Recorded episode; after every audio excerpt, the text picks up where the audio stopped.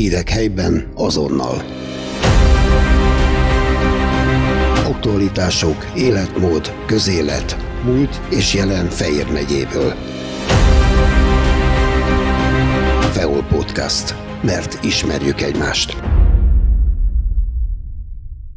Gyökerek és megoldások címmel kutatjuk, mi lehet a kiút, hogy a gázai övezetben béke legyen, és ha lehet, tartós. Éppen hetvenöt esztendeje annak, hogy az ENSZ elfogadta a történelmi Palesztinát két állammá, Palesztinává és Izraellé osztja. Viszont Izrael megszállta a palesztinek területét, és ezzel megfosztotta őket az önrendelkezés jogától. Az első két részben egy sejk, majd egy rabbi segítségét kértük az esetleges megoldások kutatására. Nem voltunk túl sikeresek, hiszen se a sejk, se a rabbi nem látja még a megoldást. A harmadik, befejező részben a klinikai szakpszichológust, Szigeti F. Juditot és egy etnológus, mentálhigiénés szakembert, Rékai Miklós kérdeztük, milyen esélyt lát a békére. Beszélgető partnereink a háború és a gyilkolás posztraumás stresszének mélységéig ástak le, hogy a kincset, a békét felmutassák. Kérjük, hallgassák meg Szigeti F. Judit klinikai szakpszichológust és Rékai Miklós etnológust, akiket Marosi Antal újságíró kérdezett.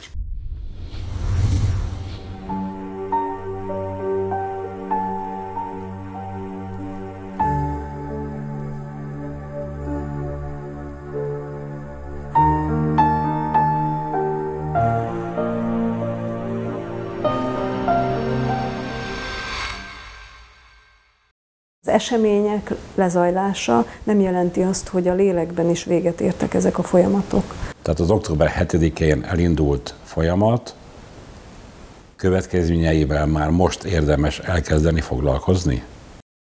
Mindenképpen, ha lehet. Szigeti F. Judit, klinikai szakpszichológus. Csak azt nem tudjuk, hogy mire van lehetőség. Tehát, hogy mennyire engedi a társadalom, mennyire igényli az ember, a, az egyén, a közösség, hogy ezzel foglalkozva legyen. Hát muszáj. Marosi Antal, újságíró. Hát akinek van esze, annak muszáj. Meg annak is muszáj, aki nem tehet másként, mert mondjuk szenved ezektől a pszichológiai tünetektől. Tehát amit posztraumás stressznek nevezünk, az egy nagyon kellemetlen állapot. Hogyha valaki ettől szenved, nem tud aludni, nem tudja élni az életét, nem tud szeretni, mert nem tud érzelmileg viszonyulni a körülötte lévő emberekhez, akkor ezzel kénytelen lesz foglalkozni. De erre a posztraumára szert tehetünk úgy, hogy elveszítünk valakit, szert tehetünk, hogy mi magunk átélünk helyzeteket, de megúsztuk, túléltük.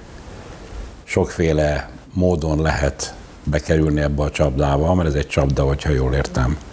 Igen, és szerezhetünk úgyis posztraumás stresszt, hogy amit a mi szakmánk úgy nevez, hogy transzgenerációs traumát élünk át, tehát, hogy nem is velünk történik, nem is a mi generációnkkal történik a szörnyűség, hanem a, az előttünk járókkal, szüleinkkel, nagyszüleinkkel, akiktől hát magunkba szívjuk ezeket a, a traumákat, és ugyanolyan tüneteket produkálunk adott esetben, mint ők. Lehet, hogy nem is tudatosan. Tehát ami a Szentföldön zajlik most, kihozhat olyan érzelmeket, emlékeket, amiket hallottunk, mert elmesélte a nagymama, mert elmesélte az apám, vagy átélték ezeket azért. Tehát mindenképpen érdemes foglalkozni a lélekkel. Na most milyen lehetőségek vannak? Hát vannak egyéni lehetőségek, ugye ez a legköltségesebb, mind az egyén, mind a társadalom számára. Elmegy a szakemberhez, segítséget kér.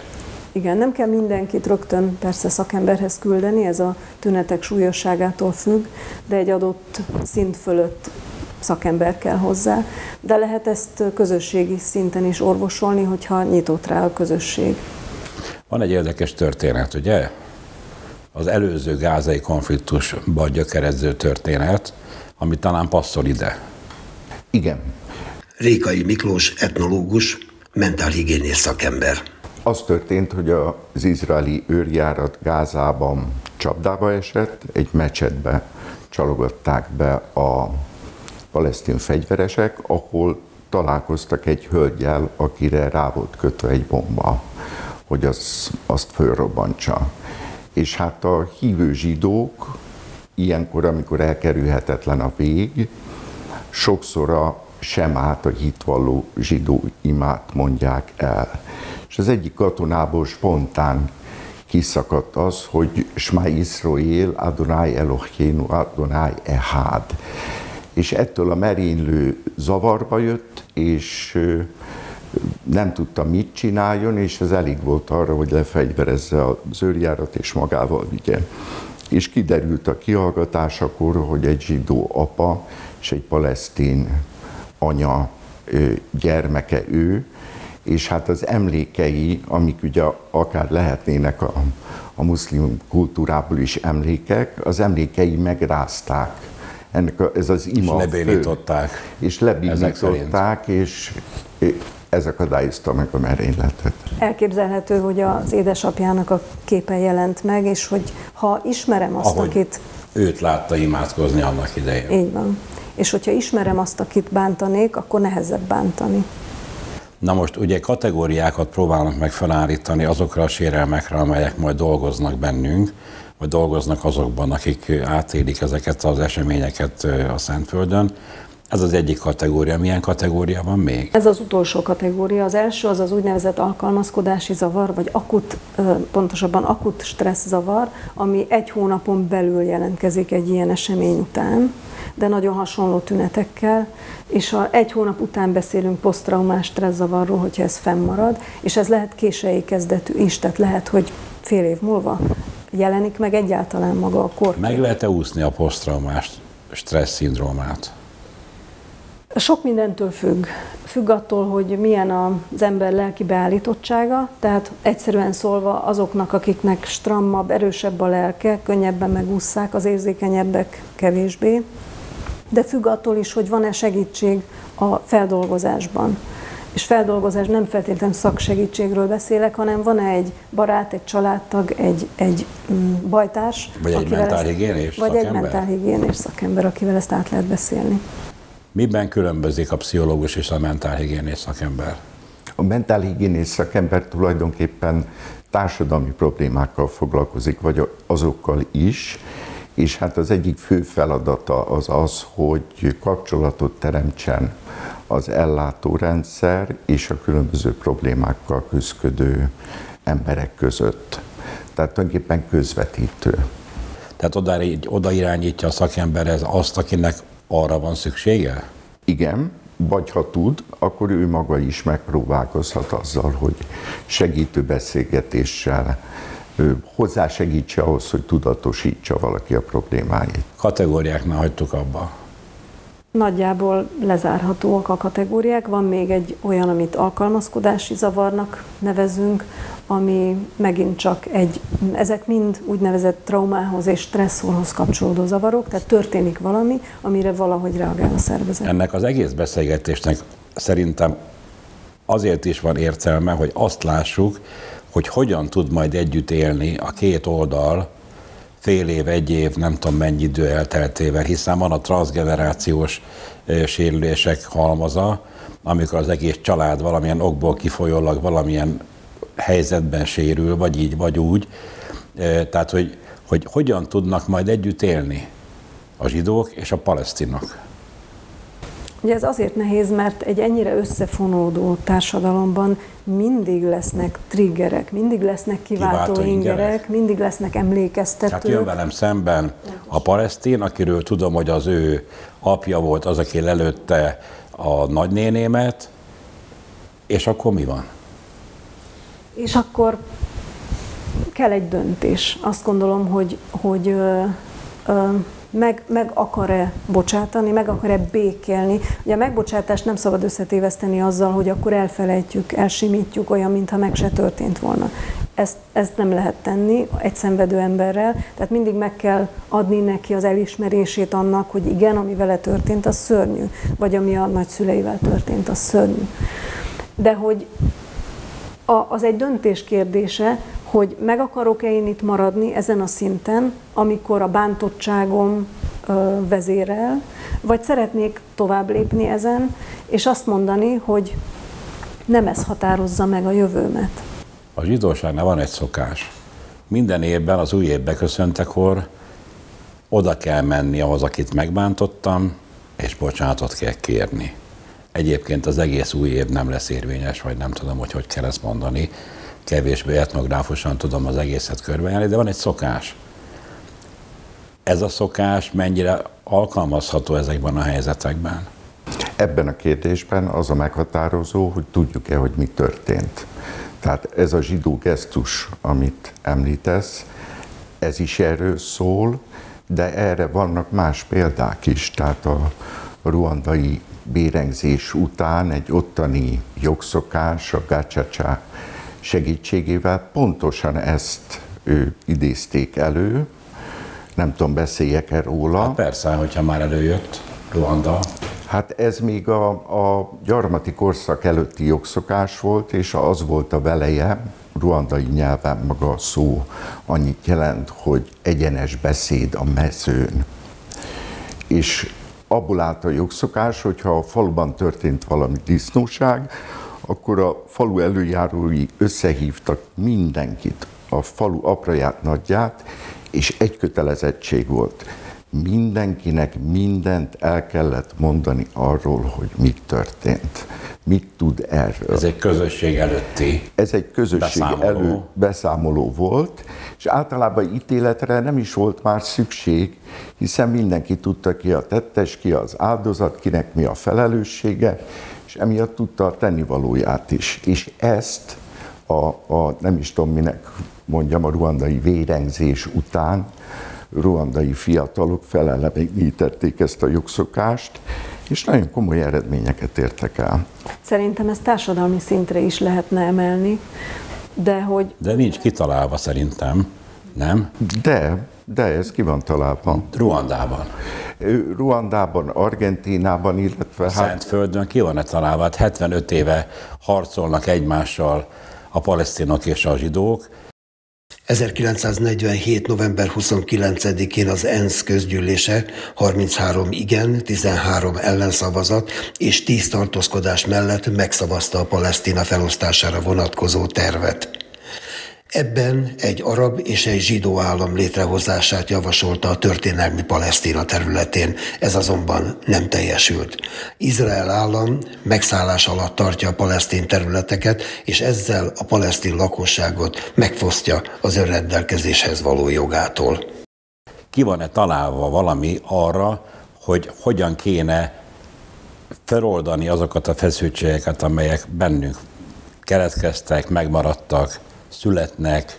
Konkrétumot nem tudok, de majdnem biztos vagyok benne, hogy ki van találva, vagy legalábbis meg lehetne találni. A kérdés az, hogy hallgatunk-e azokra az emberekre, akik erre szeretnék vezetni ezt az ügyet. Jó, de hát akkor bejön a politika, mert a politika vele fogja magyarázni mind a két oldalról, amit úgy gondol, hogy érdemes kommunikálni, és azon keresztül érvényesíteni a saját érdekeinket. Tulajdonképpen a megoldások másik fejezete az ez, hogy amikor megoldást keresünk, akkor nem arról a problémáról kell beszélni, ami megosztja ezt a közösséget, hanem hogy történjen, mondjuk most kitalálok valamit, nem eszem ágában nincs senkinek se tanácsot adni, de hogy mondjuk Gáza áramellátása hogy legyen. És akkor két csoport leül tárgyalni, és pillanatok alatt ki fog derülni, hogy ki ki az ötlét rázza, és a saját sérelmeit képviseli. És erre vonatkozóan a Virginiai Egyetemen kidolgoztak például egy módszert, Volkánnak hívják ezt a pszichiáter professzort, aki ciprusi török a családját tekintve, ahol ő azt figyelte meg, hogy azt kell abba hagyni, hogy valami korábbi problémára való utalás történjen. De megoldani azt a problémát, hogy... Már nem lehet. Azt nem lehet. Túl vagyunk rajta. Azt nem lehet. Konkrét problémát kell megoldani, azt, hogy az életnek valamilyen ö, folyamata, amiben egymásra vagyunk utalva, azzal mi történjen. És amikor az erről folyó tárgyalás folyik, akkor kell egy külső személynek arra ügyelni, hogy távol tartsa ki ki a sérelmeit. Mert akkor legalább annyit meg lehet oldani, hogy, hogy az a konkrét probléma megoldódjék. És akkor a következőt újra és újra, és az együttélésnek kialakulnak aztán a szövetei is. Tehát az egymásra utaltság szerkezeteit kell, szövedékeit kell az ilyen helyeken valamiképp létrehozni, de hát ez nagyon nehéz. Akkor mi a megoldás? Mert ez nem valószínűleg nem fog menni. Hogy leüljenek a családok, akár egymás között, és átbeszéljék, ami történt.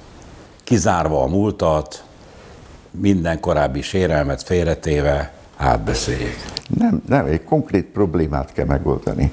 Hogy legyen az áramellátás, és ezekkel a problémákkal kell foglalkozni. A vesztfáliai béke, most nem akarok túl nagy történeti párhuzamokat vonni, az erről szólt. Hát a mai napig ölhetnék egymást katolikusok és protestánsok Európában, amíg néhány józanabb fej rá nem jött arra, hogy ez nem fog menni, mert leáll a gazdaság. Nem, nem lesz az embereknek ennivaló, elnéptelenednek a, a falvak. De ez nem lehet. Tehát állapodjunk meg abban, amiben lehet. Jó, de az egyéneknél ezt hogy, hogy lehet megcsinálni?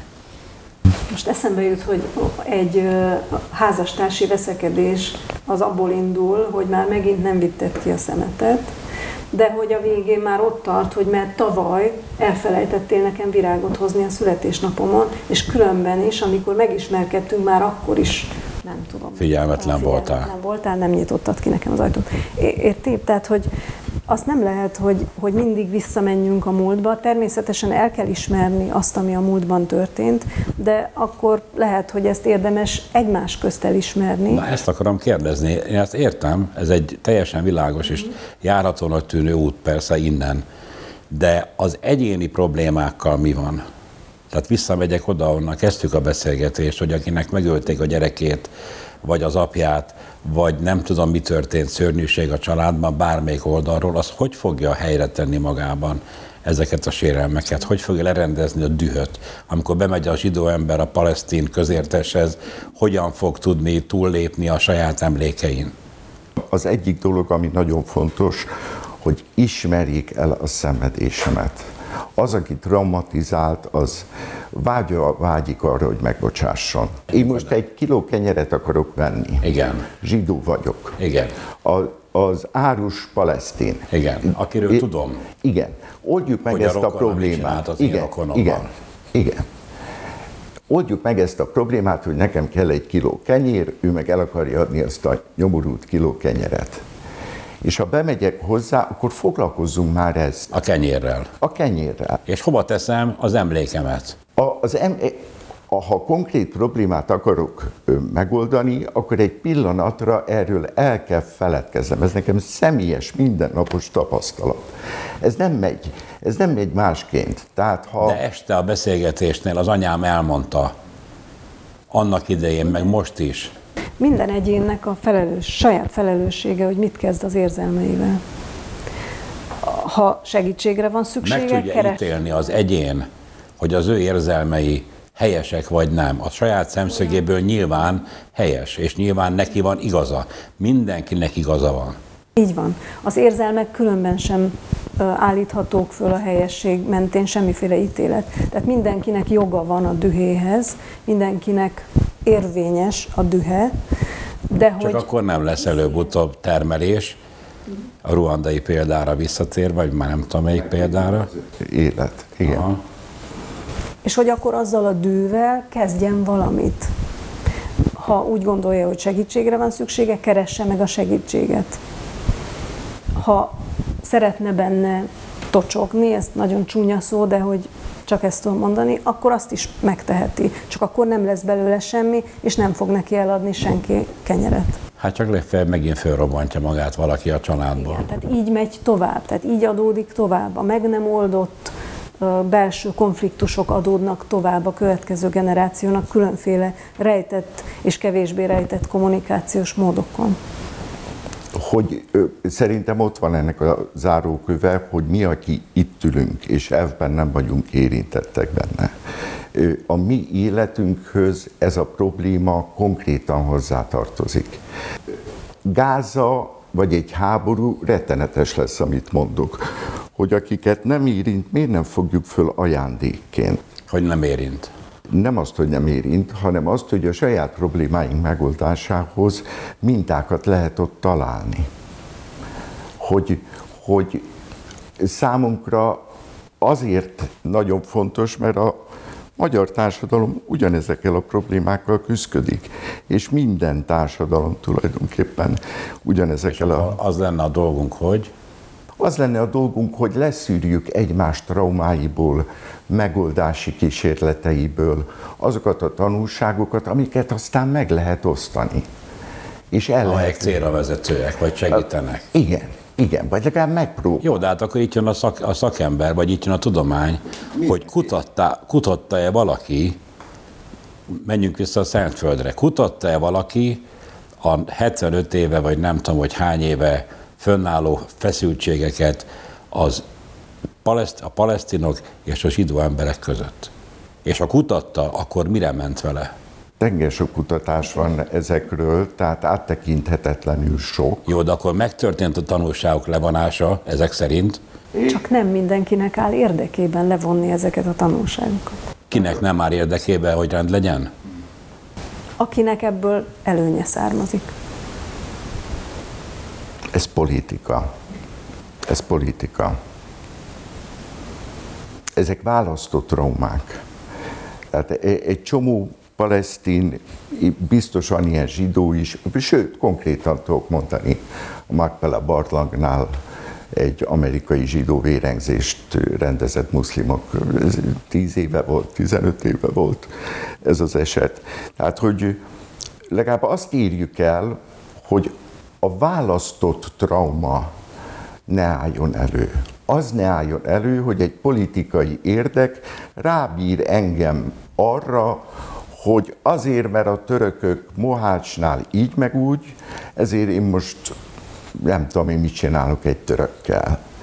Tehát, hogy a politika abban érdekelt, hogy tulajdonképpen az nem érdekli, hogy neked milyen sérelmeid vannak, nekem milyen sérelmeim vannak. Az érdek, az az érdeke, hogy az emberek megosztottak legyenek. Mert minél megosztottabbak, annál könnyebben manipulálhatók. És hogy buták legyenek, ne ismerjék a saját történetüket. Ez elemi, elemi politikai érdek. Hát, ha az ember akar valamit csinálni, akkor a saját élete történetét dolgozza föl, a saját családja történetét, a saját közössége sérelmeit és okozott sérelmeit. Most megint nagyon a nyelvemben van a magyar példa, de hát mondjuk ki? Hát a Trianon szindrómának mondjuk ma már azt a traumatömeget, amit a magyar társadalom átélt a trianoni békeszerződés következményei miatt, de a közbeszédből kínzóan hiányzik a magyar politikai elit felelőssége abban, hogy ez hogy alakult ki, és a történelmi okok feltárása, a szakmák megcsinálják, tehát a történettudomány az, az ezeket föltárja.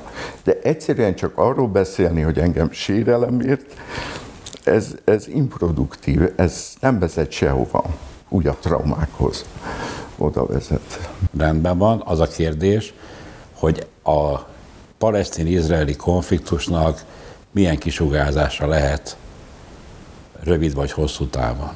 Az izraeli népesség fele, vagyis a zsidók fele az, az Egyesült Államokban él. A, az ottani ö, protestáns keresztények ö, kimondottan izrael pártiak. Európában a baloldal az kimondottan palesztin párti, és nem vesz tudomást arról, hogy a Hamász ö, palesztin áldozatai, azokkal mi van? Tehát akik azért haltak meg, mert a Hamas elkezdte. Nem, akik azért haltak meg, mert a Hamas megölte őket. Azokkal mi Igen, van? Igen, amikor ugye, ha jól emlékszem, amikor győzött a Hamas Gázában, meg úgy általában, csak aztán ugye másképpen alakultak az erőviszonyok, amikor győzött Gázában, akkor ledobálták a háztetőre a fatakosokat, aki ugyanolyan palesztin volt, mint Erről a Hamasos. Beszélek. Erről beszélek. hogy oldjuk már föl ezt, hogy te bántottál engem, és most visszabántalak. Én, akit bántottak, én kit bántottam. Gyökerek és megoldások címmel kerestük a kiutat, hogy a gázai övezetben béke lehessen, és ha lehet, tartós. A harmadik, befejező részben Szigeti F. Judit klinikai szakpszichológust és Rékai Miklós etnológus, mentálhigiénés szakembert kérdezte Marosi Antal újságíró. Köszönjük figyelmüket, hallgassák továbbra is a Feol Podcast műsorait. Viszont hallásra! Hírek helyben azonnal. Aktualitások, életmód, közélet, múlt és jelen Fejér megyéből. Feol Podcast. Mert ismerjük egymást.